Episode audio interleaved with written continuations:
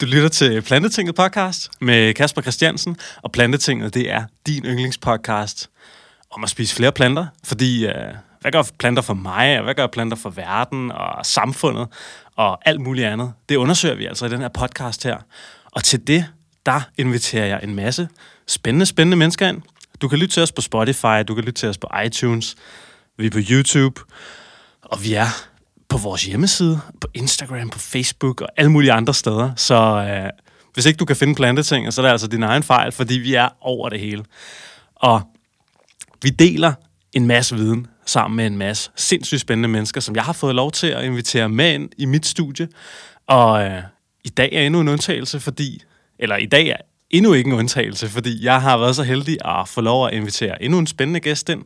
Og min gæst i dag er en fyr, som... Øh, som jeg har stødt på øh, online faktisk. Første gang, tror jeg, jeg så den her fyr her. Og så øh, har jeg efterfølgende snakket med en af mine venner om det, fordi vi er ved at starte et stort projekt op.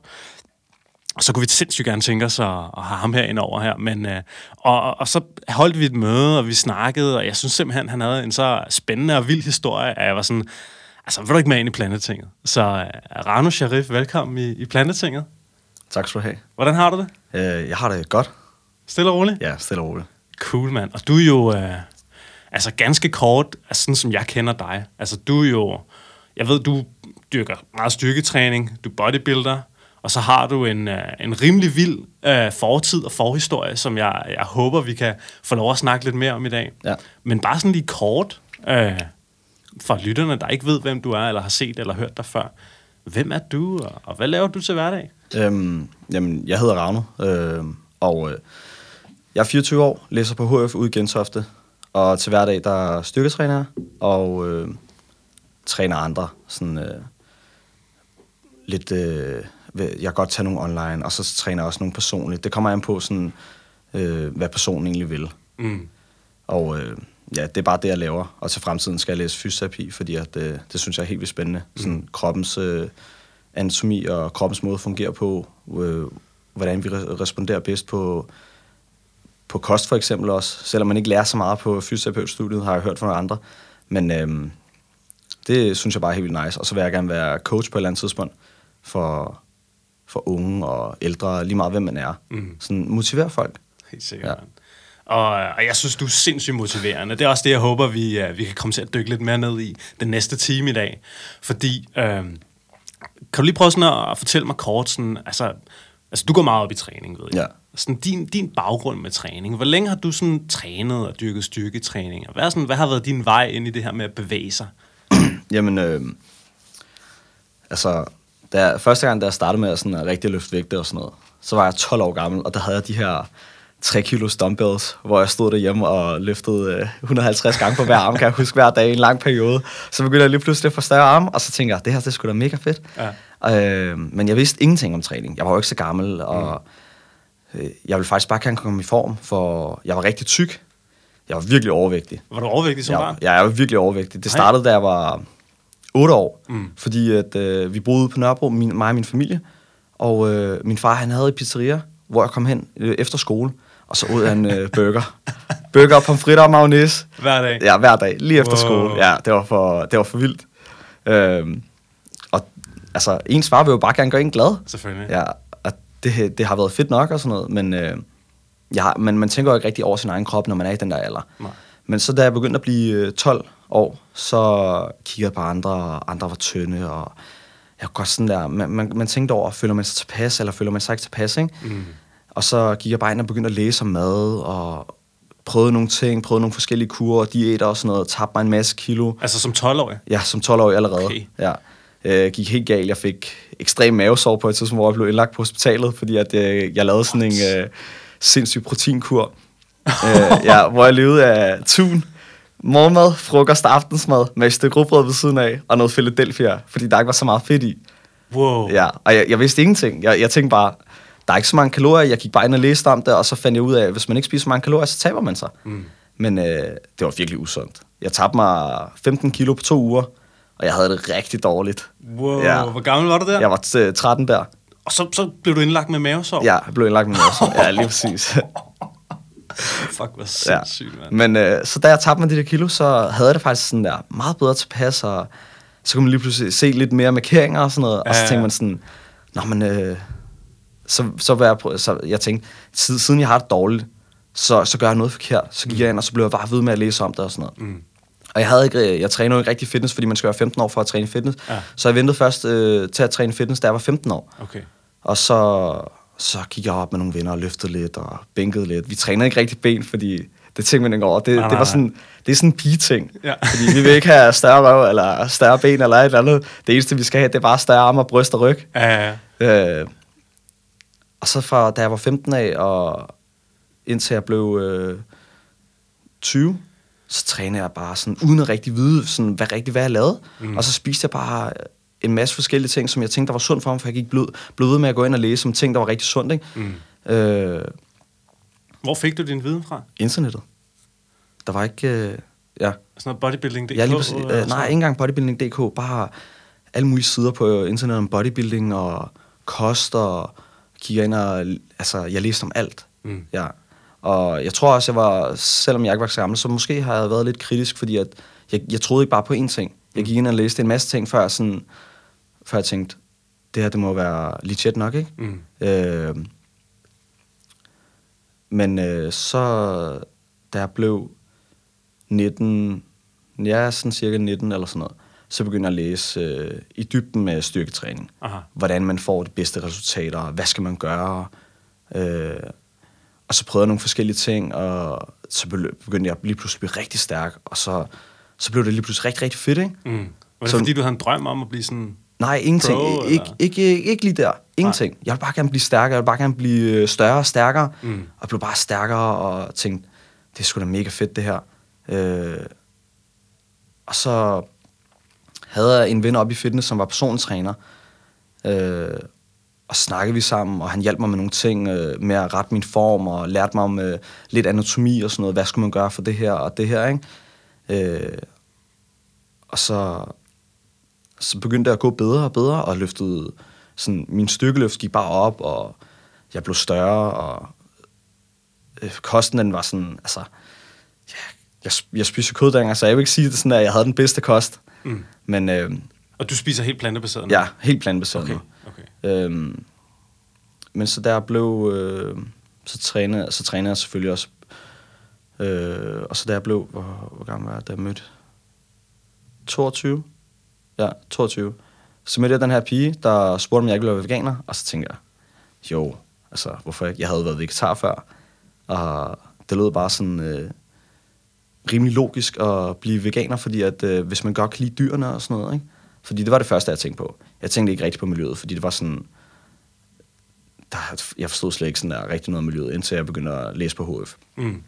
Men øh, så spiste jeg plantebaseret i den første halvanden måned, og så tabte jeg mig 8 kilo. Aha. Og- altså, hvad, hvad, hvad var det, du tabte der? Tabte du så muskelmasse? Væske, fedt, eller? væske, fedt, muskelmasse, højst sandsynligt også. Ikke? Okay. ikke særlig meget, men så blev jeg bare sådan helt hakket. Ah, Øh, og jeg vidste ikke rigtig, hvad jeg skulle spise, for det var sådan der, til at starte med at være plantebaseret, når man går fra at være at spise kød til at blive plantebaseret, så ved man ikke sådan der, de der erstatninger. Om vi, jeg læste ikke rigtig om det. Jeg spiste for det meste kun grøntsager, og øh, ja, grøntsager, brød og sådan noget, Mm. øh, ris, en masse bønner. mm. Men øh, så havde jeg det rigtig godt. Mm. Jeg begyndte at få det meget bedre, men øh, min, øh, min løft og min styrke, den gik bare ned ad bakke. For okay. jeg spiste ikke nok. Aha. Og det, altså, hvis man ikke spiser nok, så får man heller ikke energien til det, man skal bruge det til. Mm. Øh, så begynder jeg at læse øh, mere om plantebaseret kost, kulhydrater, proteiner og fedt og diverse ting, sådan at, hvad der er bedst at spise og sådan noget. Så fandt jeg så ud af, at hvis man spiser en masse kulhydrater, øh, det resp- responderer alle øh, kroppens celler bedre på. Aha. Så da jeg begyndte på det, så begyndte jeg sådan at stille og roligt tage på igen. Aha. Og min løft gik op igen, og, og så begyndte det bare at gå bedre. Okay. Ja. Så det har simpelthen været en, en, en rejse, siden du har været 12 år, med ja. Bare at, at stå og køle derhjemme Ja, i stuen til at, at, at spise masser af tun og få mavesår til nu, og, og være plantebaseret bodybuilder. Ja. Simpelthen. Aha. Jeg tror, der er mange, der lytter med derude, der tænker, okay, plantebaseret bodybuilder, hvor fuck får du dine proteiner fra? Rano, Øh. hvad gør du? Det er faktisk det, det sjoveste spørgsmål, jeg altid får. Når, ja. folk, når folk spørger mig om proteiner, så, så begynder jeg faktisk bare at grine, fordi jeg siger altid sådan der til dem, proteiner er overvurderet. Mm. Altså, du, du får nok proteiner igennem øh, din, øh, din normale kost. Altså, du behøver ikke engang, hvis du kødspiser, så behøver du ikke engang kød, for at få dækket dit øh, proteinbehov øh, behov i løbet af en dag. Mm. Mennesker, der ikke træner, altså folk, der ikke træner, de behøver ikke mere end 40 gram protein om dagen, mm. for de udlægger ikke nok muskelvæv til at øh, altså til det nødvendigt at få mere end 40 gram. Mm. Du udlægger bare øh, kroppens organer, fordi de skal nedbryde proteiner. Mm. Øhm, men så, så fandt jeg så ud af, at øh, fordi jeg blev ved med at læse, og jeg bliver stadig ved med at læse den dag i dag, for der er stadig ting, jeg ikke ved. Mm. Men, øh, det er også bare som om, jo mere man læser, jo mindre finder man ud af, man egentlig ved, ikke? Ja, lige præcis. Men øh, så fandt jeg så ud af, at jeg faktisk ikke behøver mere end 80 gram protein om dagen. Mm. Og det er jo ingenting i forhold til sådan, hvad man spiser før. Da jeg var kødspiser, der tror jeg, jeg spiste 200 gram protein om dagen. Og jeg kan tydeligt huske, sådan, at jeg var helt sådan oppustet. Havde det dårligt, og nogle gange kunne man også sådan der lukke sin egen øjne, fordi man tror, men jeg, jeg tror, fordi jeg spiste for meget mad, og jeg, jeg tænkte ikke måske rigtig over, om det her det var sundt eller ej. Aha. Øhm, men så da jeg skærer ned på mit protein, og begynder at spise en masse øh, kulhydrater, ja. så begynder jeg lige pludselig at omdanne rigtig meget øh, muskelmasse. Aha. Tog øh, 8 kilo på på den første måned, hvor jeg spiste på med den bedste pla- plantebaserede måde, som jeg nogensinde har gjort. Aha. Og så gik stykken også bare op, og så blev jeg bare sådan, de her kulhydrater, de virker sgu. Hvad siger du? Prøv lige at sige det der igen. Du tog 8 kilo på på en måned. 8 kilo på på en måned. Du tog 8 kilo på på en fucking måned. 8 kilo på på en måned. Fordi jeg valgte at lade være med at tænke på mine proteiner, men at tænke i stedet for på mine kulhydrater. Hvad for nogle kulhydrater jeg får? Der er to typer kulhydrater. De langsomt optagende og de hurtigt optagende. Det er også spørgsmål om sådan der, hvor man sætter sine kulhydrater. Mm. Så hvis man, øh, hvis man går mere i dybden, så har det også noget med ens insulin at gøre. Har du højt insulin, lærer du dine øh, gly- glykogendepoter, og efterfølgende begynder at omdanne det til fedt. Mm. Øh, eller det, du, du lærer fedt. Mm. Men øh, hvis du har lavt insulin, så vil du have en konstant øh, muskelvækst. Det vil sige, at man hele tiden skal spise øh, langsomt optagende kulhydrater, øh, så ens insulinniveau ikke øh, går op i vejret. Men øh, så, og, så lærer jeg mine øh, kulhydrater på bestemte sider af dagen, sådan der øh, langsomt optagende, op til træning, mm. hurtigt optagende, lige efter træning, og langsomt optagende, øh, efterfulgt resten af dagen. Okay. Og så spiste jeg bare, øh, altså det jeg, det jeg nu fik af proteiner, det fik jeg. Der var ikke rigtig sådan, jeg satte ikke fokus på protein overhovedet. Jeg, jeg tror, at nogle dage, der fik jeg måske 65 gram, 70 gram, og det var nok. Men det var, det var kulhydraterne, der gjorde det hele. Ranu, hvad, hvad, hvad spiser du? Hvad, prøv, prøv lige at sige en gang. Nu, nu siger du, så spiser du øh, i løbet af dagen langsomt optagelige kulhydrater, og så lige efter træning hurtigt optagelige kulhydrater, og så resten af dagen langsomt optagelige kulhydrater ja. igen. Prøv lige at fortælle mig en gang. Sådan en standard dag, standard hvor dag. du har en træning. Hvad spiser du i løbet af sådan en dag? Øhm, en, øh, en skål havregrød med øh, 80-100 gram havregryn. Kommer nogle chiafrø i, og øh, to, øh, 200 gram blåbær. Og det blander jeg så bare sammen med vand. Og det er fordi havregrynene er langsomt op Ja, lige præcis. Lang, øh, kulhydrater. De, de tre mest øh, hyppige lige over grøntsager, det er kulhydrater, eller havregryn, søde kartofler og brune ris. Mm. Det er det er de mest øh, hyppige langsomt omtagende kulhydrater. Mm. Det vil jeg helt klart sige, at sådan, det skal man spise mere af. Aha. For det er også bedre for maven, når man har mere energi i, i løbet af den, den tid, hvor man har fået maden. Aha. I stedet for, at man spiser noget, øh, for eksempel øh, frugter, det er også godt. Jeg siger ikke, frugter er dårligt, men frugter gør, at øh, du får et øh, højt energiniveau på en øh, kortsigtet tid, mm. og så falder det så hurtigt ned igen. Mm. Og så kan du godt sådan blive, gå hen og blive lidt træt og sukkerkold, hvor du tænker sådan, jeg har brug for noget at spise eller et eller andet. Øh, men hvis du, forhold, hvis du holder dig til de langsomt optagende kulhydrater, så vil du hele tiden have et okay energiniveau, hvor du kan præstere bedre. Mm. Ja. Så en god havregrød om morgenen der. Ja, lige præcis. Og hvad, hvad spiser du så efterfølgende med? Er der mellemmåltider og sådan? Ja, faktisk så går jeg rundt og snakker hele tiden. Men øh, hvis jeg bare sådan følger min kost, så er det en havregrød om morgenen, øh, nogle bananer i løbet af dagen, og så spiser jeg, så blander jeg nogle grøntsager sammen. Det kunne være alt fra sådan wokmix, man køber i øh, supermarkedet, til øh, at skære mine egne grøntsager, som øh, guldrødder, agurk, og lave sådan en lille salat på siden, og så mm. lave nogle ris øh, med, ja, de ting sammen, og så spiser jeg det bare. Altså brune ris? Øh, brune ris eller hvide ris. Okay. Ja, det kommer an på, sådan, øh, hvad jeg mest har lyst til. Okay. Men øh, det smarteste vil helt klart være at spise brune ris. Aha. Ja. Det tager bare fucking lang tid at koge. Ja, det gør det. Det tager sådan en halv time nogle gange, så står man bare der, og sådan, ah, så bliver man sådan lidt sulten imellem, og så kan man Ja, godt ja, finde på at snakke. Ja. Det gør jeg sådan nogle gange. Ja. Det, men det, det sker der ikke noget ved. Så længe man spiser noget sundt, så sker der ikke rigtig noget med, at man snakker lidt ekstra en gang imellem. Nej, okay. Øh, og det er faktisk, min, min mad, det lyder faktisk rimelig kedeligt, fordi det, det, det, det er faktisk det eneste, jeg forholder mig til. Aha. Øh, jeg spiser ikke sådan så meget andet, fordi jeg, jeg ved, det her det er godt for mig, Mm. og det det, jeg får bedst resultat af. Mm. Så det er det, jeg sådan bliver ved med at spise. Ikke? Så nu siger du, og så hurtigt optagelige kulhydrater efter træning. Hvad Ja. fokuserer du så på der? Bananer. Bananer? Ja, bananer. Okay. Eller hvis jeg nu har lyst til nogle dadler eller eller andet, så har jeg også det i tasken, så mm. spiser jeg bare det efter træning. Okay. Men bananer er helt klart det bedste. Aha. Ja. Okay, så, så, så du prøver at spise sådan, du siger havregryn, søde kartofler, brun ris, som de langsomt optagelige kulhydrater, ja, lige præcis. og så frugt, som de hurtigt optagelige Ja, kulhydrater. lige præcis. Efter træning. Ja, lige præcis. Okay. Så hvor lang tid efter træning går du så og spiser de der bananer og dadler der? Lige med det samme. Ja, okay. Ja, øh, jeg kunne spise, nogle gange kunne jeg finde på at spise en hel pakke bananer. Otte bananer lige efter træning. Mm. Ja. Øh, Du bare ind? ja, lige præcis. Der går ikke mere end øh, fem minutter, så har jeg spist otte bananer. Ej, det er stærkt, mand. Ja. Synes jeg er noget af det bedste efter træning. Ja, Jeg okay. kan slet ikke forstå, øh, hvordan man ikke kan spise bananer. Nej, nej, nej. Nej. Jamen, jeg, er også, jeg er også vild med bananer. Jeg kan også snit spise en, øh, en 20-30 stykker på en dag. Jamen, det er det. Jeg elsker det. Ja. Ja. Men, men okay, jeg synes også, det er nemmere at spise dem, hvis man blender dem. Hvis du laver dem en smoothie eller noget andet. Bare det der med så at spise hver enkelt banan. Ja. Ja. Det tager lang tid for mig. Det, ja, ej, det, det kan jeg godt lide. Fordi okay. så får man sådan der, den, hver gang man tager en bid, så kan man smage det der søde i bananen, og det, det synes jeg er noget af det bedste at tykke på. Ja, okay. Ja. Ja. Men det er også helt vildt lækkert at lave en smoothie, eller blinde med et eller andet Mm, andet. Øh, nogle bananer, mandelmælk, øh, nogle dadler og nogle mandler måske. mm. Det, det er også sindssygt lækkert. ja, ja, ja. Helt sikkert, mand. Så efter træning, og hvad, hvad tid på dagen plejer du at træne? Øh, det, det varierer lidt. Det kommer an på, sådan, om det er efter skole, eller om det er i weekenderne. I weekenderne er det typisk tidligt, fordi at, øh, jeg står altid tidligt op. Mm. Så tænker jeg sådan der, så spiser noget morgenmad, og så tager jeg bare op og træner ved en tiden. Mm. Øh, og så spiser jeg nogle bananer lige efter, ikke? Så det er sådan ved en el- øh, 11-12-tiden, så er jeg færdig med min træning. Okay. Øh, og i hverdagen, der er det typisk øh, 16-tiden. Ah, okay. Ja, fordi at, øh, ja, det er der, får fri. Og så får du nogle langsomme kulhydrater igen til ja. aftensmad. Ja, lige præcis. Og hvad, hvad, hvad spiser du så der?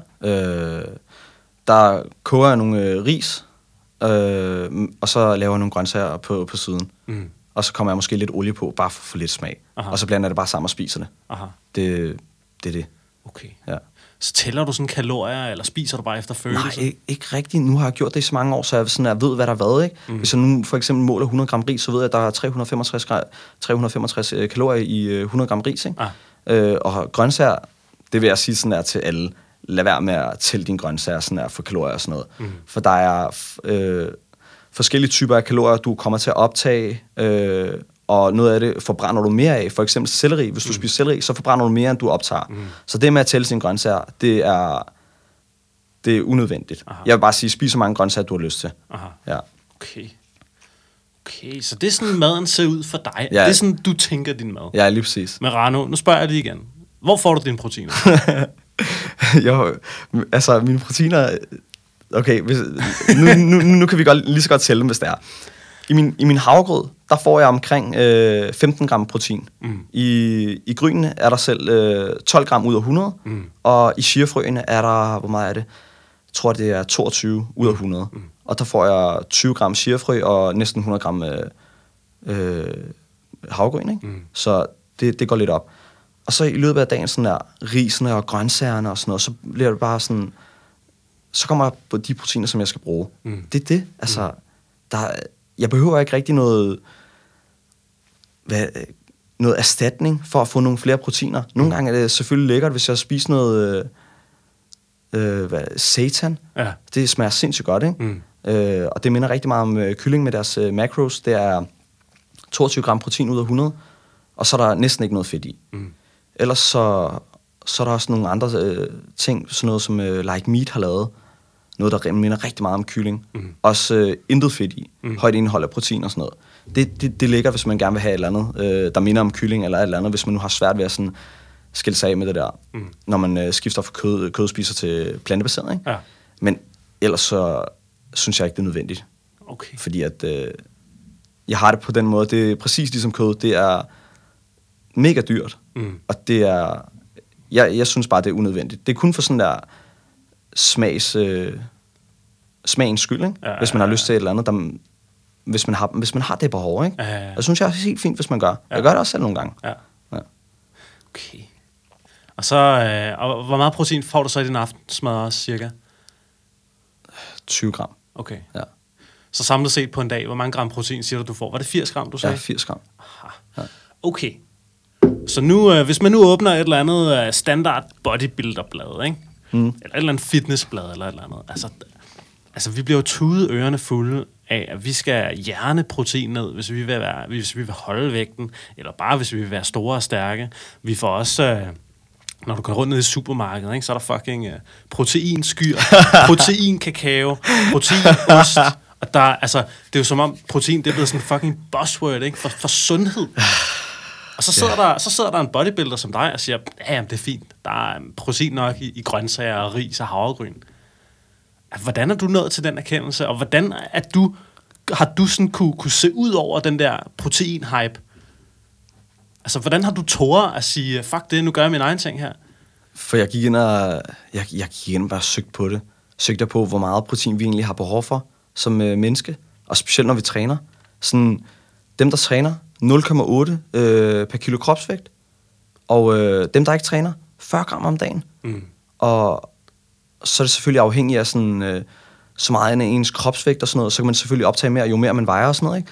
Men at hjernes, altså sådan, mageproteiner ned 200-300 gram om dagen. Mm. Det er virkelig usundt. Mm. Det fik du med os over af. Ja, blandt andet. Mm. Og jeg var hele tiden oppustet. Mm.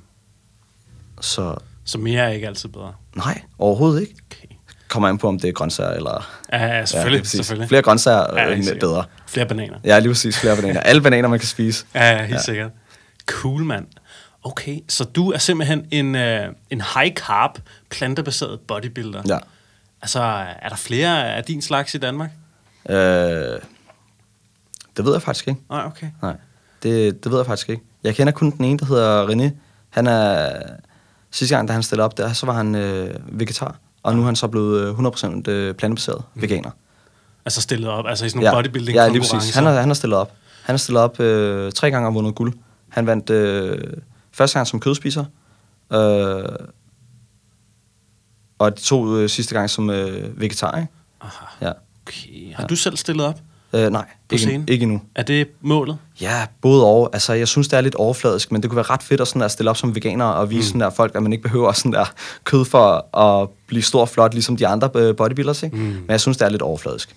Men øh, jeg overvejer det stadigvæk, fordi det kunne være fint nok. Det er sådan en konkurrence og at stille op som veganer og vise folk, at sådan, det ikke er nødvendigt at spise kød, Mm. og man sagtens kan, Mm.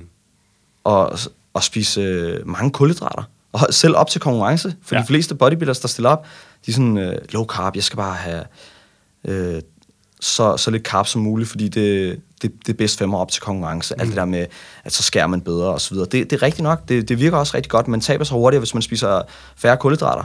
Men det er også, fordi man får færre øh, kalorier. Mm. Helt sikkert, mand. Ranu, uh, sidst vi to snakkede sammen, Ja. der uh, fortalte du mig lidt om, om din forhistorie og din fortid, og du havde, uh, du havde oplevet nogle rimelig vilde ting. Ja. Uh, jeg håber, det er okay, at Ja, jeg siger det her. ja. Altså, du har, du har tidligere været i fængsel, Ja. og, uh, og ja, du har, du har været lidt på kant med loven Ja, det har i jeg. nogle uh, perioder af dit liv. Ja. Og, og nu sidder du der som en, en strålende ung mand og har tingene kørende for dig og sådan noget.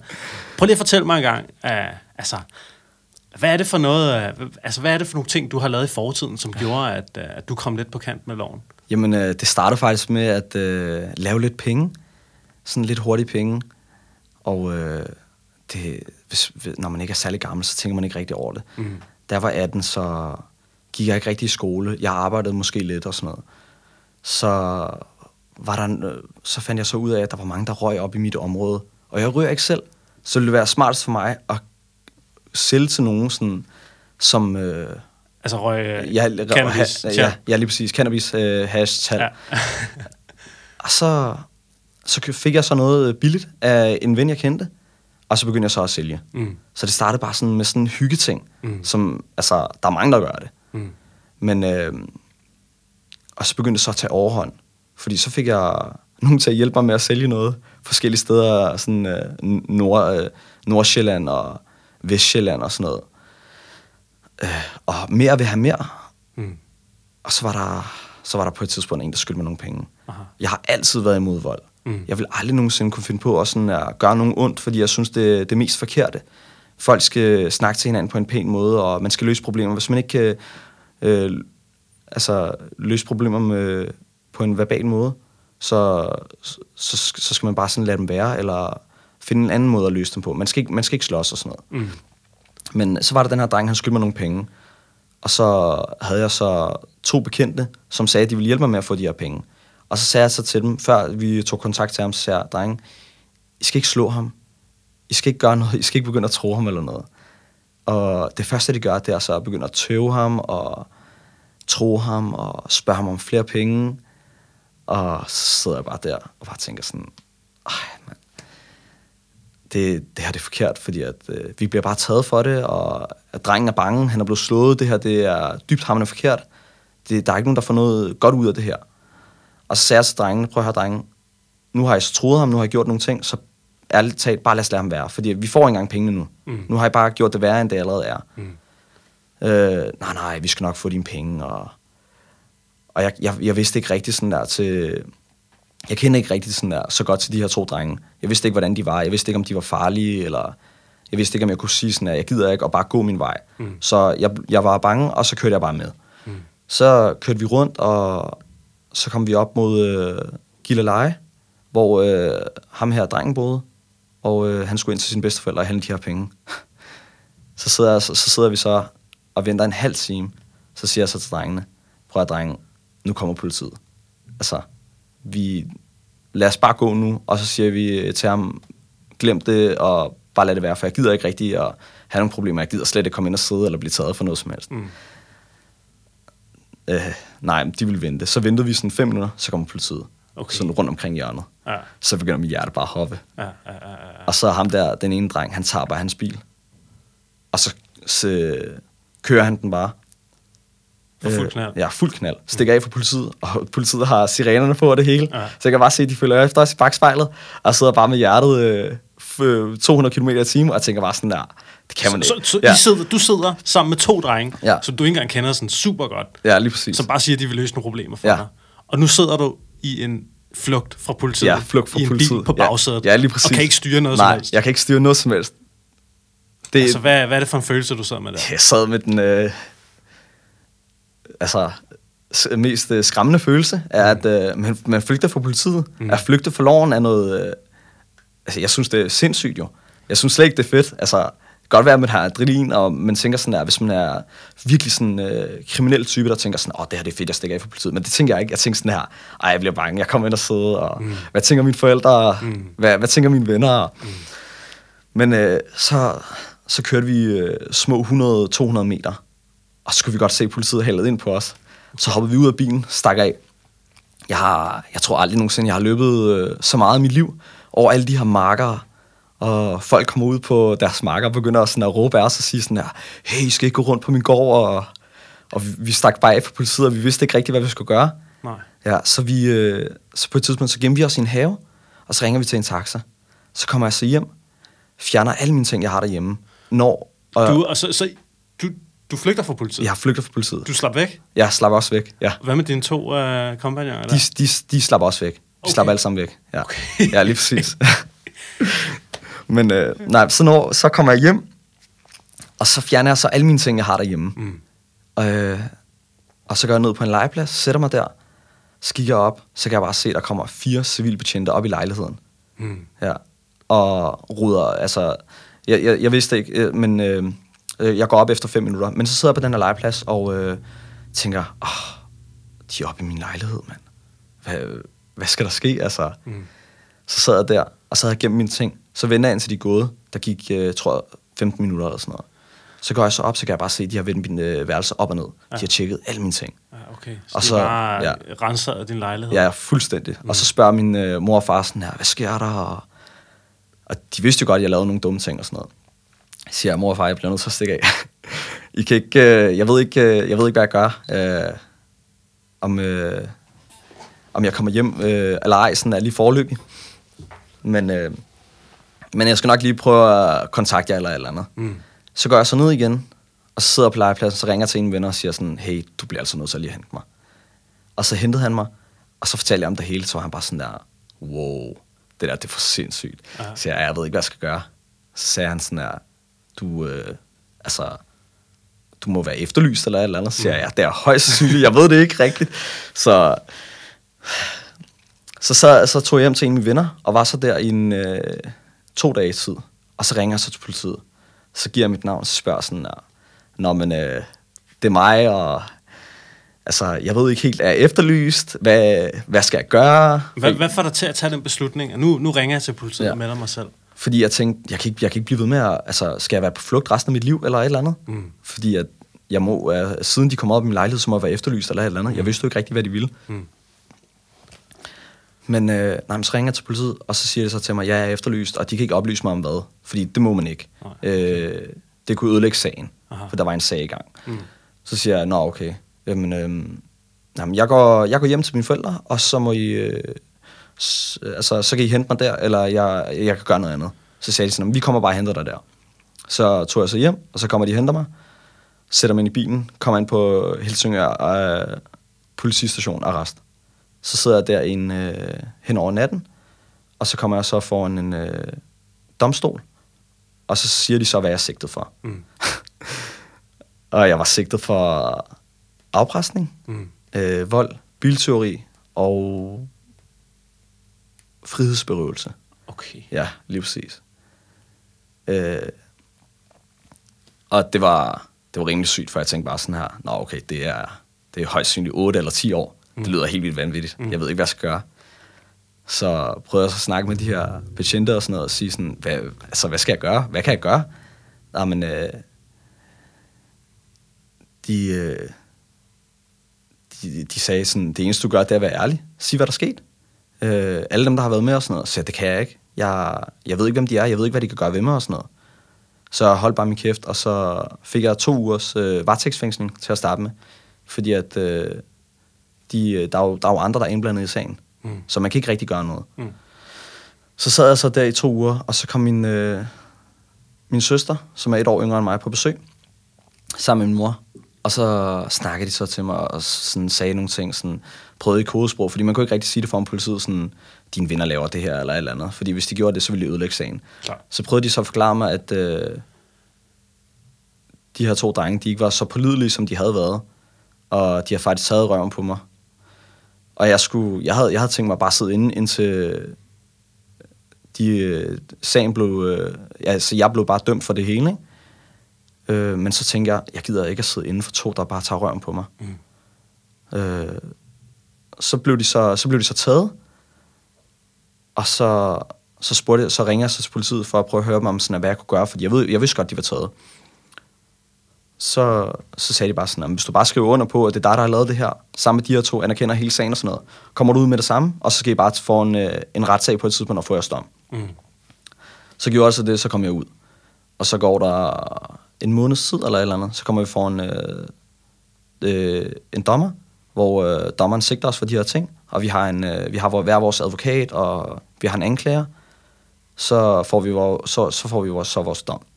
Fordi jeg sad inde i øh, varetægt næsten en måned, så blev det så taget af for de tre måneders ubetinget. Mm. Og jeg blev kun sigtet for afpresning, fordi at, øh, vi var alle tre sådan enige om, hvad der skete. Og jeg, jeg sagde jo ikke rigtig noget til ham her, drengen. Mm. Jeg, jeg, jeg rørte ham ikke engang eller noget som helst andet, så jeg blev kun sigtet for afpresning, fordi jeg var medvirkende sammen med de to andre. Ikke? Okay. Men, øh, synes, du, synes du, det var en færdom? Ja, øh, synes jeg helt klart. Og jeg var, jeg var helt overvældet over at få sådan en mild dom i forhold til, hvad man kan få. Mm. Fordi da, da jeg sad inde, så sad jeg inde med folk, der havde fået 8 år for afpresningssager. Wow. Ja, præcis 8 år. Wow. Og det, det er lang tid at sidde inde. Shit, Ja, lige præcis. Men så fik vi jo vores dom. Jeg fik øh, tre måneders ubetinget, mm. to, to års betinget. Mm. Så hvis man laver noget afpresning for samme, øh, altså samme kategori, så kommer du ind og sidde øh, med det samme, øh, uden varsel, sådan to måneder. Mm. Og så bedømmer de så sådan, der, om hvis du bliver dømt eller ej, så får du så mere for det, ikke? Mm. Øh, Og så skulle jeg lave 80 timer samfundstjeneste. Øh, ja. Og så har jeg en øh, plet i fem år, fordi Mhm. jeg har siddet inde, ikke? Kan du prøve at fortælle mig en gang, fordi jeg har absolut ingen idé om, hvordan det er at sidde inde i et dansk fængsel. Så Øh, hvordan er det? Hvor det- sad du henne, og hvordan var det? Jeg sad, jeg sad inde i Vesterfængslet, Mm. og øh, det, var, det var kedeligt. Mm. Du, øh, du kan godt gå hen og blive sådan lidt tosset, fordi at du sidder inde i en celle 22 timer i løbet af dagen, og kun har adgang med, til andre mennesker sådan to timer i løbet af dagen. Ikke? Mm. Du kan gå rundt på gårdtur en time om dagen mm. sammen med de andre, og du kan komme i noget, der hedder fællesskab, sammen med to eller to, øh, en eller to andre. Mm. Og det var så det, man gjorde hver dag. Og så sad man i en celle, og så havde man et fjernsyn, og så fik man så mad, øh, morgenmad, frokost og aftensmad, og måske lidt frugt og te en gang imellem. Okay. Så altså, jeg vil sige, at i forhold til, hvad man har set sådan der andre lande, USA for eksempel, eller et eller andet, så synes jeg faktisk, at danske fængsler behandler deres indsatte rimelig, rimelig godt. Mm. Og, øh, og maden, den er overraskende god. Aha. Nu var jeg så også på et plejecenter efterfølgende for at lave mad til ældre, og jeg vil sige, at man får bedre mad på, i fængslet, end man gør i plejehjem. ja. Virkelig? ja, præcis. Det er helt vildt tosset. Jeg, jeg, jeg forstår det slet ikke. Hold da kæft. Ja. Men du var ikke veganer på det tidspunkt? Nej, nej, overhovedet ikke. Okay. Men øh, nej, det var bare kedeligt, og øh, man, man bliver bare lidt tosset, fordi man sidder inde med ens egne tanker, og man ved ikke rigtig, hvad man skal gøre. Hvad sker der udenfor? Mm. Hvad gør man? Øh, sådan, det, var, det var bare sådan svært. Mm. Øh, og så, var der, så, havde, så havde man det her tv. Det eneste, der var i tv'et, det var folk, der stak af på politiet, eller folk, der blev taget af politiet. Så det var, bare sådan, det var rimelig komisk jo, fordi man, man, man gjorde det bare endnu mere svært for sådan, folk at være inde, i, inde og sidde. Ikke? Ja. Altså, Ja, ja, ja. De blev bare bumpet med det her dårlige, øh, sådan kriminelt tv, ikke?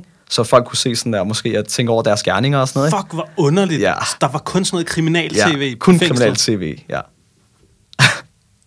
What? ja. Nej, hvor mærkeligt. Så, Ja. så, bliver man, så, så man bliver bare sådan lidt halvhjernevasket. når Det gør man sidder virkelig. Ja. Så jeg sad også bare sådan nogle dage, bare sad sådan her. Oh, men det her, det er forfærdeligt. Ja. Hvad, hvad skal jeg gøre? Jeg overlever ikke, Nej. hvis jeg skal sidde inde sådan der. Men hvad var det? Det var tre måneder? Ja, øh, ja tre måneders ubetinget, men det blev taget for en, var, en måneds varetægt. Okay, okay. En øh, varetægt, det svarer til øh, dobbelt, øh, dobbelt så meget som øh, normal fængselsstraf Okay. øh, at sidde inde. Okay. Men øh, ja, det var, jeg synes, det var rigtig hårdt, fordi at man havde ikke særlig meget at lave. Nej. Men det var, det var bare kedeligt. Mm. Men folk var... Det er underligt, det her. Det er underligt at sige. Folk var rigtig flinke. Sådan, det her fællesskab, man havde inde i fængsel, alle de her, øh, der var sat inde i fængsel, de var, de var søde over for hinanden. Der var slet ikke noget dumt eller noget som helst andet. Folk snakkede ikke grimt til hinanden, folk øh, troede ikke hinanden, folk kom ikke op og slås eller et eller andet. Medmindre man havde lavet, øh, man havde voldtaget eller såret børn eller eller andet. Det hørte man om i fængslet, at folk blev, øh, de blev de blev tæsket også ind i fængslet. Mm. Altså hvis folk vidste godt, man havde lavet et eller andet, som Ja, ja, ja, ingen andre brød sig om, ikke? Mm. Men øh, nej, så sad jeg der i øh, en måned, og så kom jeg ud. Aha. Ja. Hvad var det for en følelse, du havde, da du kom ud af fængslet? Befrielse. Mm. Jeg følte mig, jeg følte mig fri. Jeg følte, at øh, jeg havde et liv igen. Mm. Jeg følte, at øh, jeg, følte, jeg kunne trække vejret. Mm. Den der, den der fornemmelse, jeg kom ud, det var det mest fantastiske. Ja. Altså, jeg kan ikke huske, om jeg gik ned og kyssede jorden, men øh, jeg, kan, jeg kan ikke huske det. Jeg var så glad og overvældet. Jeg kunne trække vejret og Mm. mm. komme ud. Og så, så, det første, jeg gjorde, bare gå hjem og sige hej til mine forældre og bare sige sådan der, wow, det her, det skal aldrig nogensinde ske igen. Og hvor gammel var du der, da du kom hjem igen? Øh, okay, 21. 21. Ja. Wow, mand. ja. Så du kom hjem til dine forældre, og så var der ro på. ja. Hvad skete der så derfra? Hvad var det for nogle ting i dit liv, du, øh, du skulle tage i gang med nu? Jamen, jeg skulle, øh, jeg skulle til at tænke på, om, sådan der, om hvad jeg ville, ikke? Ja. Om jeg ville have sådan... Jeg synes, det er et bumseliv. Mm. Og lave kriminelle ting, Mm. mm. efter alt det, der er sket. Mm. Og øh, komme ind og ud af fængslet. Så jeg skulle tage den her beslutning, om jeg ville øh, tage mig sammen, eller om jeg bare ville blive ved øh, med, samme, øh, med samme ting, ikke? Mm. Øh, så, så kottede jeg så kontakten til alle mennesker, næsten jeg kendte. Bortset fra mine meget, meget tætte venner. Mm. Fordi jeg vidste, at øh, de kunne lave kriminelle ting. Jeg blev også ringet op efterfølgende, sådan, det, det, næsten hver dag. de næste de, et par uger efter, jeg var kommet ud. Ikke? Mm. Sådan, at, hey, skulle du ikke med ud? Vi laver nogle ting, og det, det er mega fedt, og måske laver vi nogle hurtige penge og sådan noget. Nej, lad være med at ringe til mig igen. Mm. Jeg, jeg, jeg gider ikke have noget med at gøre, fordi at det her, det, det er ikke det, jeg vil. Mm. I, øh, ja. Det var bare det. Så stoppede jeg simpelthen med at, kontra- med at snakke med alle de der mennesker. Aha. Ja.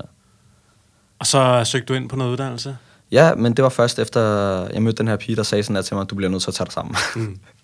og nogle, altså, man møder, man møder en kvinde i sit liv en gang imellem, der siger til en, at man skal sådan, uh, tro lidt mere på sig selv, og sige til en sådan, at du er god nok, og så fik hun mig til at starte på uh, HF. Og hun sagde også til dig, at du skulle blive veganer? Ja, det var også hende, der sagde til mig, at jeg skulle blive veganer. Ja. Ja. Wow, mand. Så, uh, så nu går du i skole, Ja, nu og nu spiser du 100% plantebaseret. Plantebaseret.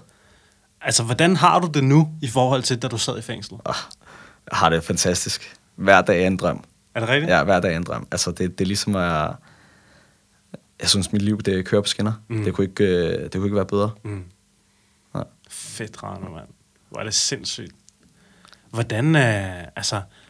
Jeg kan forstå mange af de ting, som hende, øh, hende pigen sagde til dig. Mm. Det der med, at du skulle ændre dit liv, og du, du skulle ikke være en bums og sådan noget. Var det ting, du selv havde tænkt over? Ja. Eller var det bare ting, hun fortalte dig? Det var også ting, jeg selv har tænkt over. Altså, For- hvordan, øh, hvor- hvordan lavede du den her ændring i dit liv? Hvordan var det, du, du lige pludselig øh, altså kom ud af fængslet? Og, altså, jeg prøver at, at fortælle mig lidt om det. Altså, de ændringer, du lavede i dit liv.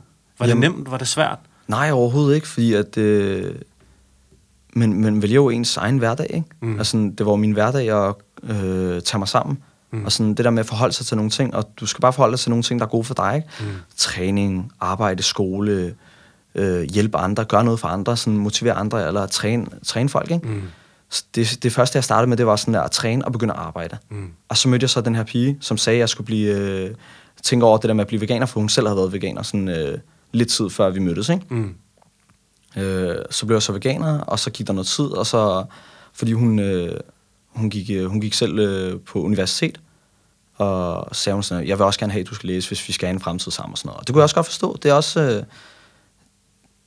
det, det er nice at sige, fordi at så får man, sådan, man skubber en ud til at blive, øh, gøre mere, og gøre nogle ting, som er bedre for en, i stedet for sådan bare måske have nogle øh, ufaglærte jobs resten af sit liv, eller et Mm. eller andet. Det kunne, simp- det kunne også godt fungere, at man blev selvstændig, eller et eller andet, ikke? Mm. Men jeg tror ikke, det fungerede for mig dengang. Så det var godt, at jeg øh, kom til at starte i skole, fordi så fik jeg noget succes med at få nogle gode karakterer til at starte med og sådan noget. Ja, ja, ja. Og, og så steg min interesse for sådan at blive klogere og læse mere, specielt om træning og anatomi og kost, og, og så begynder at hjælpe folk, træne dem. Hver gang nogen sagde et eller andet til mig sådan, op i fitness, øh, hey, vil du ikke lige hjælpe mig og sådan noget. Jeg føler ikke rigtig sådan, at det går så godt og sådan noget. Så jeg, jo, det kan vi godt. Mm. Og vi, vi tager en træning sådan en gang om ugen eller et eller andet sammen, og så skal du bare få, øh, holde dig på den her plan, og måske tage et før og efter billede efter nogle øh, måneder, så du kan se sådan en øh, forandring. Fordi hvis du ikke øh, ser en forandring, så falder du af igen. Mm. Det de fleste mennesker falder af på, det er resultater. Mm. Hvis de ikke får synlige resultater, hvis de ikke får nogle resultater, de selv sådan der kan se, og så har de bare svært ved at blive ved øh, med at være på sporet. Mm. For vildt, mand. Mm. Jeg synes, det er, det, det er en helt sindssyg historie, det der, Rano. Og jeg synes, det er vildt, at du sådan er, ja, er, er nået dertil, hvor du er nu, og, og du spiser plantebaseret, og, og high carb, og Ja. du ved, du er, altså dit liv, det kører på skinner, og du er i gang med en uddannelse, og du ved, hvad du vil, der skal mm. være, du skal være fysioterapeut og sådan noget. Ja. Har du andre sådan fremtidsmål og visioner? Du siger, du gerne vil, vil op på scenen med bodybuilding og sådan. Ja. Er der andre ting, du sådan har i tanker? Jeg, jeg, altså, jeg, jeg vil ikke... Øh, jeg, jeg, når jeg bliver uddannet som fys, ikke, så vil jeg ikke... Øh, jeg vil ikke bare være fysioterapeut. Jeg vil ikke bare være, hjælpe folk med deres skader, eller måske træne dem eller andet. Jeg vil gerne være livscoach. Jeg vil gerne sådan motivere dem til at, sådan at ville mere i deres liv. Jeg vil gerne få dem til at tro på sig selv. Mm. Fordi at øh, mennesker kan meget mere, end de tror på. Mm. Og jeg synes, det er helt vildt synd at ikke at udnytte det, man, det, man har, det, man kan. Mm. Mm. Øh, for jeg kender godt selv det der med, at jeg ikke tro på sig selv. Mm. Det, jeg har altid haft det. Indtil jeg fik en succesoplevelse og hjælp, hjælp folk, der fik succes. Det, det giver også mig sådan der, den der motivation. Jeg har Mm. set folk sådan der forandring. Mm. Jeg har den her ven, som jeg træner lige for tiden. Han, øh, den første uge, han havde trænet med mig, jeg havde, jeg havde lavet hans kostplan om og sådan noget, så tabte han altså 5 kilo. skrev han til mig. Han skrev 10 beskeder til mig. Ej, jeg har det fantastisk. Jeg tager på 5 kilo, og jeg kan slet ikke kigge mig selv i spejlet uden at smile helt vildt og sådan noget. Det gjorde mig bare helt vildt glad, og det var bare sådan... Det, det, får, det giver mig bare endnu mere lyst til at sådan at, øh, gøre mere mm. af det her. Mm. Og det er også det, jeg gør, når jeg, når jeg sådan, uh, træner folk, sætter mål for dem. Mm. Siger sådan, du skal kunne det her, mm. inden for det her, øh, det her tidspunkt og sådan noget. Øh, den her periode, for det kan du godt. Mm. Jeg tror på dig, du tror også på dig selv. Og det gør de så. De løfter mere, de, de udvikler sig. Lige pludselig så har de bare lyst til nogle andre ting. Det er jo ikke, træning gør ikke kun, at man vil mere med træning. Træning gør også, at man vil mere med, sådan der, med livet. Hvad mener du med det? Få nogle større ambitioner. Mm. Har lyst til at sådan, måske blive selvstændig, åbne et firma, mm. eller tage en, øh, tage en uddannelse, mm. men ikke sådan troede, man kunne tage før. Mm. Den der succes og motivation, man får igennem træning, den hjælper også med så meget andet. 100 procent. Har du nogensinde selv haft en, en coach, eller været en del af et coachingforløb, eller et eller andet? Mm, nej, ikke rigtigt. Jeg huske, vi snakkede om, du havde været inde i sådan noget, der var sådan en jægersoldat, der havde lavet sådan en... Uh... Camp to North. Ja, Camp ja. True North. Ja, lige præcis. Det er sådan en selvbyggelseskursus. Prøv lige at fortælle mig øh, lidt om det. Øhm, Hvad var det, du var med til der, og det hvordan sådan, var det? Det er sådan en femdages forløb, mm. hvor, man, øh, hvor man kommer derhen, og så sover man, øh, man overnatter der. Og man er der med 150 andre unge. Hvorfor, men, øh, hvorfor var det, du meldte dig til det? Øh, det var faktisk igennem øh, min gamle kontaktperson. Aha. Ja, fordi at øh, jeg, var en, jeg var en rod, da jeg var yngre. Jeg kunne ikke rigtig sådan forholde mig til skole og sådan noget. Jeg har altid været skoletræt, så det var rigtig svært for mig. Det er også derfor, jeg først øh, læste på HF, øh, da jeg blev 22. Ikke? Mm. Eller, ja. Og, øh, men det var sådan en femdages forløb, hvor man, øh, hvor man får nogle redskaber, som man skal bruge til at øh, selv at tænke ud af boksen. Og det er ikke folk, der sådan der skal lære af en, men man udfordrer en til at sådan der, at tænke, man godt kan sådan nogle små ting. Jeg kan ikke helt huske, hvad det var på sådan der, de første to trin, men tredje trin for eksempel, så havde vi sådan noget med, hvor vi var otte mennesker, og den, den 8. Øh, person stillede sig op på en øh, skraldespand og skulle så falde. Så var der en, der sagde grib, hvor øh, seks andre skulle gribe den her person. Og det er mega stor tillid. Og ja. at man tør at gøre sådan nogle ting. Ikke? Så havde vi også øh, øh, den her udfordring, der var at øh, bytte en papirklips til, til, noget, til noget større. Det her... Øh, det her, du har i hænderne, er sådan, lige meget hvad det er, du har i hænderne, så er det guld værd. Mm. Så det vi startede med at gøre, det er at gå rundt nede i øh, Rungsted, mm. blandt en masse villahuse, sådan en rigtig fint villakvarter. Ja. Så bankede vi på folks øh, huse og sagde til dem, jeg har den her papirklips, og jeg vil gerne øh, høre, om øh, du var interesseret i at bytte det her med noget, øh, med noget andet. Fordi at det her, det, det er guld værd. Mm. Og vi, vi solgte bare vores ting. Ja. Folk øh, kom tilbage til campen med en sofa, nogle kom hjem med en diamantskærer, og wow. ja, et billede af værdi til, hvor meget var det? Jeg tror, at det var 5-6.000 kroner. Hold da kæft, Ja, det var altså bare sådan en lille papirklips, ikke? Ja, ja, ja. Så det var de her ting, der gjorde sådan, at man troede lidt mere på sig selv. Sådan, man, man lærte selv at tage chancen. Mm. Øh, for det var rigtig svært i starten. Mm. Folk turde ikke at tage chancen. Mm. Folk havde ikke den her gå på mod mm. øh, lyst og det, det gjorde bare sådan, altså, det der med, at du bliver afvist af folk, det gør, at du får mindre lyst til at gøre noget. Men mm. det der med, at du bliver accepteret, anerkendt, og at folk siger ja til dig, det gør, at du får mere sådan der lyst til at gøre nogle flere ting og sådan noget. Du tør at tage flere chancer. Mm. Helt sikkert. Så, så, så det var det, du lærte af Camp True North? Ja, det var det. Lære at tage chancer? Ja, lige præcis. Og lære at vide, at det, du har i hænderne, det er guld værd? Ja, lige præcis. Og have tillid til andre mennesker? Ja og kunne give slip på dig selv, ja, lige når du står på den skraldespand ja, ja. der. Åh, oh, det var det mest skræmmende.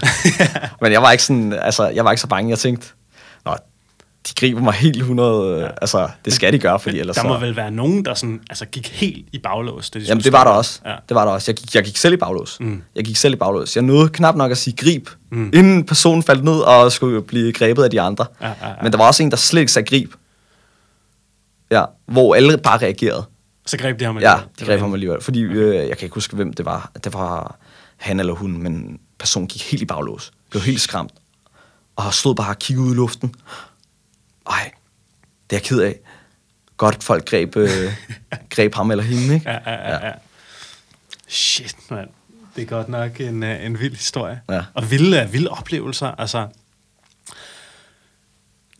du, øh, og vi, vi snakker også lige om en anden ting. Jeg tænker, vi lige hurtigt skal vende det. Jeg håber, du er cool med det. Ja, ja, Fordi, altså, jeg, jeg synes, du har haft... Altså, Vi, vi kan snakke i 3-4 timer, Rano, men vi har også kun 10 minutter tilbage. Ja. Men øh, jeg, jeg ved, sidst vi snakkede, der fortalte du også, at du også havde øh, oplevet at prøve støvder. Ja, Det synes jeg er rigtig spændende. Jeg håber, det er cool, vi lige ganske kort snakker lidt om det. ja selvfølgelig. Din oplevelse ja. med det. Ja. Øh, fordi det tror jeg, der er mange derude, mange der laver styrketræning, måske også mange unge, der, der overvejer at kaste sig lidt ind i det. Mm. Sådan, din oplevelse med, med, med steroider, hvad, hvad har det været, og, og hvad øh, har Øh, du været på? Jamen, øh, jeg tog steroider, jeg var... Hvor gammel var jeg? 21. Mm. Øh, fordi jeg gerne vil... Altså, jeg vil bare gerne blive større og mere hakket. Og det er det, det første, man tænker, ikke? Mm. Men øh, jeg, jeg havde det faktisk rimelig godt, før jeg startede på steroider. Aha. Så da jeg havde taget steroider i de tre uger, øh, så sad jeg så på toilettet, fordi at, øh, jeg stak mig selv i låret, og så tænker jeg så, hvad har jeg egentlig gang i? Har jeg styr på mit liv? Hvorfor stikker jeg mig selv med steroider? Så stopper jeg så efter tre uger, og en normal kur er faktisk 12-16 uger. Mm. Ellers så får man ikke sådan, øh, den, den, den bedste effekt af det. Nej. Men øh, så stoppede jeg så bagefter, og så fik jeg, det, så fik jeg den her midlertidige altså depression i et halvt år. Fordi ens naturlige test- testosteronproduktion, den er faldet Mm. øh, dramatisk i forhold til, sådan, hvad den var før. Ikke? Mm. Men øh, det, jeg kørte, det var noget, der hedder cystanon. Mm. En øh, blanding af fire forskellige testosteroner. En hurtig optagende, en langsomt optagende mellem, og så måske en, en af de samme tre. Mm. Øhm, og så kørte jeg noget, der hedder Primobol. Mm. Mm. Nogle af de øh, mildeste ting. Sammen med noget, der hedder Nolvadex, som er østrogenblokker, så man ikke får teopatter. Ja. så, så slipper man for at betale 10.000 kroner, hvis man nu får en klude i brystet. Ikke? Ja, ja, ja, det, det synes jeg er helt vanvittigt. Jeg har set folk med det. Ja, Og, det, det ser helt fucked ud. ja det, det er ikke særlig fedt. Nej.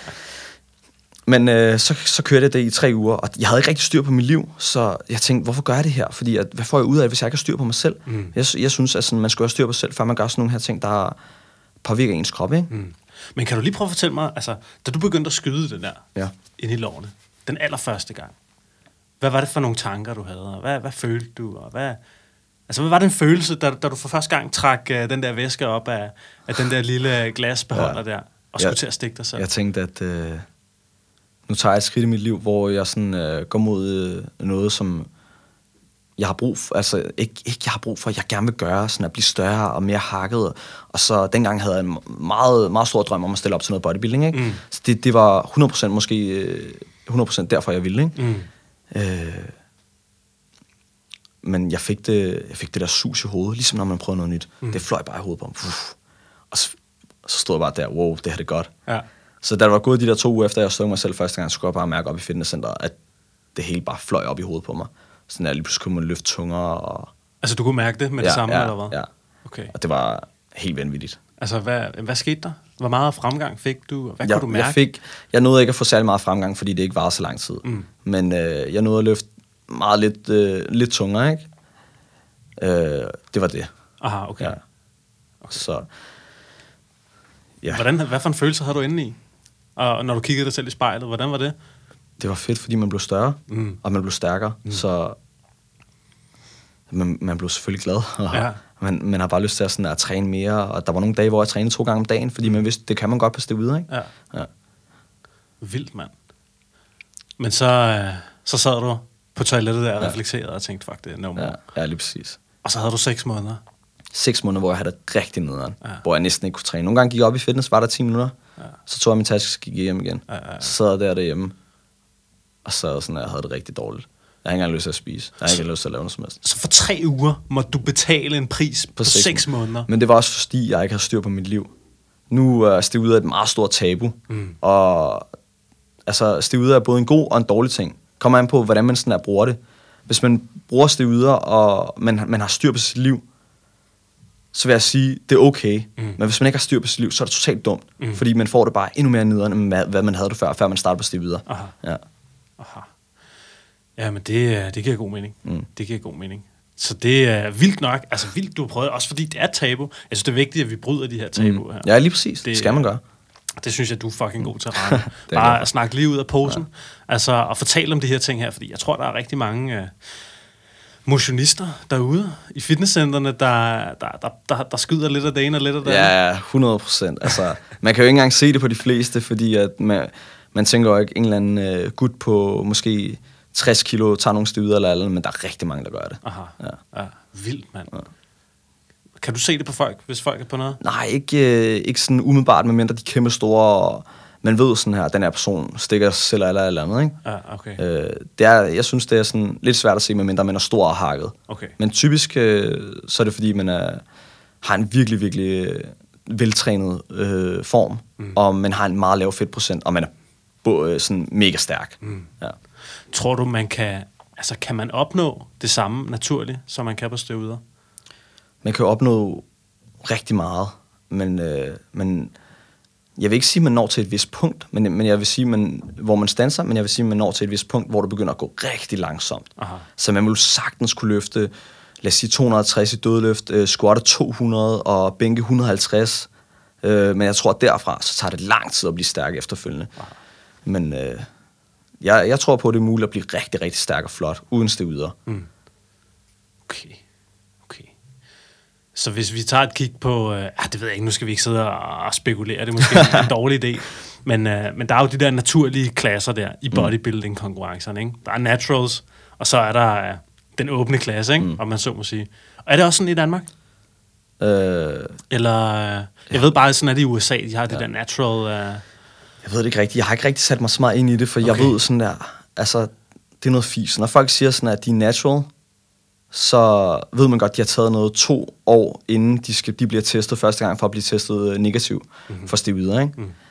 Øh, og de kalder sig selv lifetime natural. Det, det, det er noget af det største fis. Mm. Fordi folk har taget store mængder og længere tid for at opnå de ting, de har gjort. Jeg kender rigtig mange, der startede sådan der, og har været helt spinkle, eller eller tykke eller et eller andet, så har de øh, fået en sindssyg transformation. Ikke? Ja. Er også rigtig flot og sådan noget. Men øh, nej, der er ikke sådan en rigtig forskel på den naturlige bodybuilding og det ikke naturlige bodybuilding. Okay. De, ja. Sygt nok. Oh, der løb mit kamera tør strøm. Hvad det, det hedder... Øh, så kører vi resten her på, øh, på mikrofonerne. Ja. Hvad det, det hedder... Hvad, hvad tænker du sådan om, om, om lovgivningen? Og det der med, at nu er det ude ulovligt. Altså det... Øh, og, man ligesom, og det er jo også med til at forstærke tabu, tror jeg. Ja, 100 procent. At, at man ligesom har nogle, nogle, en lovgivning, der, der siger, ho, ho, det må du ikke. Mm. Så, så får du en bøde. Mm. Eller, og jeg ved, Antidoping Danmark, de, de rykker massivt ud i fitnesscenterne. Ikke? Det er sådan noget med også med, jeg kan huske en gang, jeg var nede og træne med en af mine gode venner i Fitness World. Han er stor fyr, men han har aldrig taget noget. Men, øh, men så så de ham nede i, i receptionen der, og så ringede de til Antidoping Danmark, ikke? og så fik de hævet ham til side. Ikke? Jeg tror, at nogle centre, der er de strammere end i andre centre. Ja. Men, øh, men hvad tænker du? Synes du bare, man skal, man skal give det frit, og så kan folk bare juice ud af, eller synes du, man skal have en stram lovgivning? Hvad tænker du? Jeg synes, at... Øh, det, det, det er lidt svært, men jeg synes bare, at folk burde gøre, hvad de har lyst til. Mm. Selvom det er noget, der påvirker kroppen, øh, og kan ødelægge kroppen. Mm. Men hvis man også kigger på det på altså medicinsk forbrug. Der er jo mange læger, der giver det til deres patienter. Specielt når man kommer en 50-årig mand, der måske mangler lidt testosteron har lidt dårligt eller et eller andet. Det er jo, det er, det er jo vores glædehormon, kan man sige. Ikke? Mm. Øh, men jeg synes bare, at folk burde gøre, hvad de har lyst til. Men jeg synes, de burde få en eller anden form for vejledning. Mm. Fordi det er det, der mangler. Mm. Alt de her, altså sådan bare generelt om livet og sådan noget, synes jeg bare, der mangler en eller anden form for vejledning. Mm. Folk er virkelig forvirret over, hvad de skal gøre, og sådan, hvad er det rigtigt og forkert. Fordi når man siger noget ulovligt, er det nødvendigvis dårligt for os?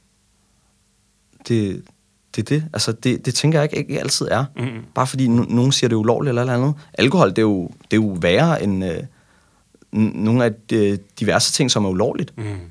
Helt sikkert. Og det er derfor, jeg, ja, nogle gange forstår jeg ikke sådan, at, hvad er ulovligt. Jeg forstår ikke, hvorfor det er ulovligt, og det ikke er lovligt. Mm. Sådan noget som cannabis, det, det burde 100% være lovligt. Mm. Fordi så ville der være mange færre problemer, specielt inden for øh, banderne og sådan noget. De ville slet ikke have, have lige så meget profit og gang i gaderne og det ene og det andet. Folk ville ikke købe, købe i smug og stikke af for politiet og sådan noget. Mm. Det ville være lovligt, så ville folk lige pludselig... Danmark ville også få en øh, større indkomst af det. Altså, der, folk ville betale, betale skat af det. Klart. Så er det pludselig godt for Danmark jo. Ja, der er jo altså, rigtig mange, der ryger. Mm. Altså ligesom øh, folk tager steroider, så tror jeg også, der er, ligesom folk øh, ryger en hash, øh, hash joint en gang i ny og ikke? Mm. Helt sikkert. Og jeg ved, Canada, de har lige afkriminaliseret cannabis. Og nu begynder de også at, at skulle sælge det ikke? Mm. I, i, nogle, i nogle butikker. Ja, det er det. Så er det, man, så får du et kort eller, eller andet, og så skal du registrere dig. Ikke? Det synes jeg også er ret tjekket, fordi ja. så kan du komme ned, få noget professionel vejledning, og så er du i et register. Ikke? Præcis. Så, så de ved, okay, hvem ryger, ja. ikke? Det er det. Og det, Det- det, synes jeg er ret tjekket, fordi så kan man også få den fornødne hjælp, mm. hvis nu man har brug for det. Mm. Så jeg er helt enig med dig, Rano. 100 procent. Hvad det, det hedder? Ja, vi skal lige så stille til at runde af for dagens program. Men øh, sidder du og brænder inde med et eller andet? Er der et eller andet, du, du sidder og tænker, det, det synes jeg lige, folk skal vide? Nej, Eller ikke rigtigt. øh, Nej, jeg synes, du har, du har spurgt om sådan der næsten alt. Ja, okay. Så der er ikke rigtig noget. Hvis der sidder nogle folk derude, og du ved, måske, er, måske har folk det lidt hårdt, eller måske hænger folk lidt med næbet, eller måske er, sidder der nogen derude, der er- sidder i fængsel, eller måske lige er kommet ud af fængslet, eller eller andet, eller måske skal til at, at træne noget mere. Har du nogle gode tips og et godt råd til dem? Øh, ja, find, find hvad du sådan der har, find hvad der motiverer dig. Find ud af sådan, hvad du har brug for, hvad dine behov er og sådan noget. Mm. Øh, og jeg siger sådan der til alle, altså hvis der er nogen, der spørger mig op i fitnesscenter, i skolen eller et eller andet sted, hvis folk har sådan set mig på gaden, og de kender mig eller et eller andet, så siger jeg sådan, du kan godt skrive til mig, Mm. så skal jeg nok hjælpe dig. Jeg vil gerne lægge en plan for dig, jeg vil gerne hjælpe dig. Mm. Øh, fordi at, øh, hvis du gerne vil have lavet om på dit liv, så det er det, det er det første skridt, du skal tage, og det er at sige til dig selv, at du gerne vil lave om på dit liv. Mm. Så ved at du gerne vil. Man skal starte med sig selv. Mm. Helt sikkert, mand. Hvordan kan man komme i kontakt med dig, Rano? Øh, via Instagram eller via Facebook. Mm. Ja. Ja. Helt sikkert. Og vi lægger nogle links op inde på Ja. ja. vores hjemmeside. Og sådan, cool mand. Rano Sharif, tusind, tusind tak, fordi du havde lyst til at være med i Plantetinget. Selv tak, det var en fornøjelse at være her. Dejligt at se dig. Og øh, jeg synes, at din historie er sindssygt inspirerende, og jeg har det totalt vildt over, at du har lyst til at komme her og, og være så super ærlig. Altså, det, det har jeg meget stor respekt for, så det er tusind tak, mand. Selv tak. Og øh, du lyttede til Plantetinget podcast, og det er din yndlingspodcast om at spise flere planter og have det fedt. Uh, hvis du synes, det her det var et fedt program, så del det med dine venner på de sociale medier. Lige uh, tag et screenshot hvis du, uh, på din app, hvis du sidder og lytter, eller uh, del det på Facebook eller eller andet, sige, hey mand, jeg lytter til Plantetinget, mand, det er svedigt. Det vil jeg blive rigtig, rigtig glad for.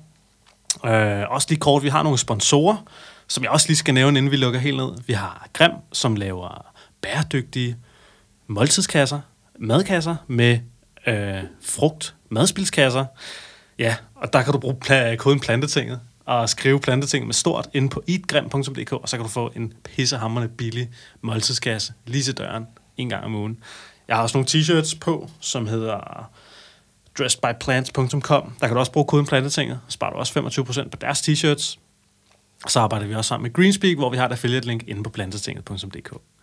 Udover det, så håber jeg bare, at du får en rigtig dejlig dag. Kan du have det godt. Hej hej.